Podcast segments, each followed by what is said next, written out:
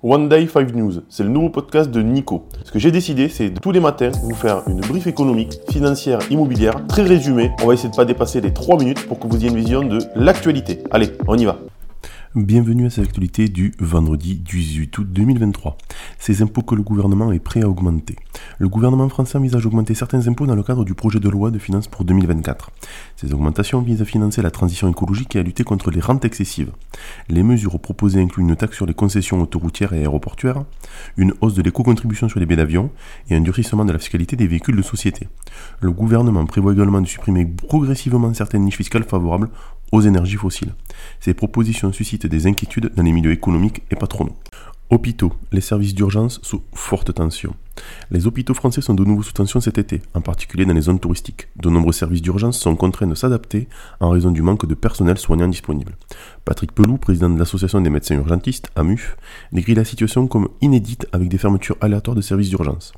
La situation est particulièrement tendue dans les zones touristiques où la demande est plus élevée en période estivale. La pénurie de personnel soignant, notamment d'infirmiers, est aggravée par la mise en place de la loi RIST qui plafonne l'intérim médical à 1390 euros par garde. Les médecins intérimaires sont donc moins présents en période estivale et les hôpitaux qui comptaient sur eux en subissent les conséquences.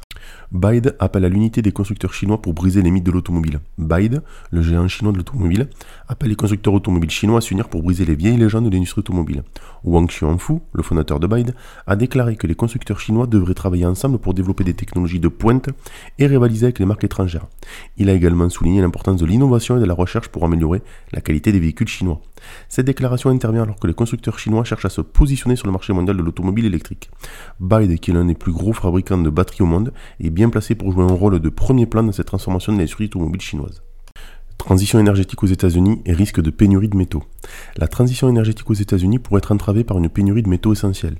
Les métaux tels que le lithium, le cuivre et le nickel sont cruciaux pour la fabrication de batteries, de panneaux solaires et d'autres technologies vertes. Cependant, les États-Unis dépendent fortement des importations pour ces métaux, ce qui les rend vulnérables aux fluctuations des prix et aux perturbations de l'approvisionnement. Les experts appellent à une augmentation de la production nationale de métaux et à une diversification des sources d'approvisionnement pour garantir la réussite de la transition énergétique. Les défis liés à l'approvisionnement en métaux soulignent la complexité de la transition vers une économie plus verte et la nécessité d'une planification et d'une coordination soignée taux américains à leur plus haut niveau en 15 ans. Les taux d'intérêt américains ont atteint leur plus haut niveau en 15 ans en raison des anticipations d'une hausse de l'inflation et des attentes d'un resserrement monétaire de la part de la Réserve fédérale, Fed. Les investisseurs s'inquiètent de l'impact de la hausse des taux sur les marchés financiers et sur l'économie en général. Les taux plus élevés pourraient augmenter le coût du financement pour les entreprises et les consommateurs, ce qui pourrait freiner la croissance économique.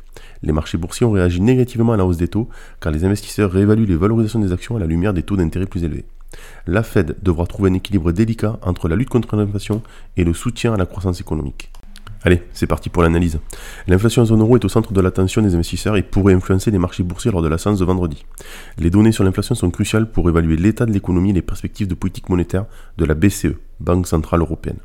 Une inflation élevée pourrait inciter la BCE à resserrer sa politique monétaire en augmentant les taux d'intérêt ou en réduisant ses achats d'actifs. Cependant, une action trop agressive de la part de la BCE pourrait freiner la reprise économique en cours. Les investisseurs surveilleront de près les chiffres de l'inflation pour évaluer l'impact potentiel sur les marchés financiers et les décisions de la BCE. Les marchés boursiers pourraient réagir à la hausse ou à la baisse en fonction des données sur l'inflation et des attentes des investisseurs.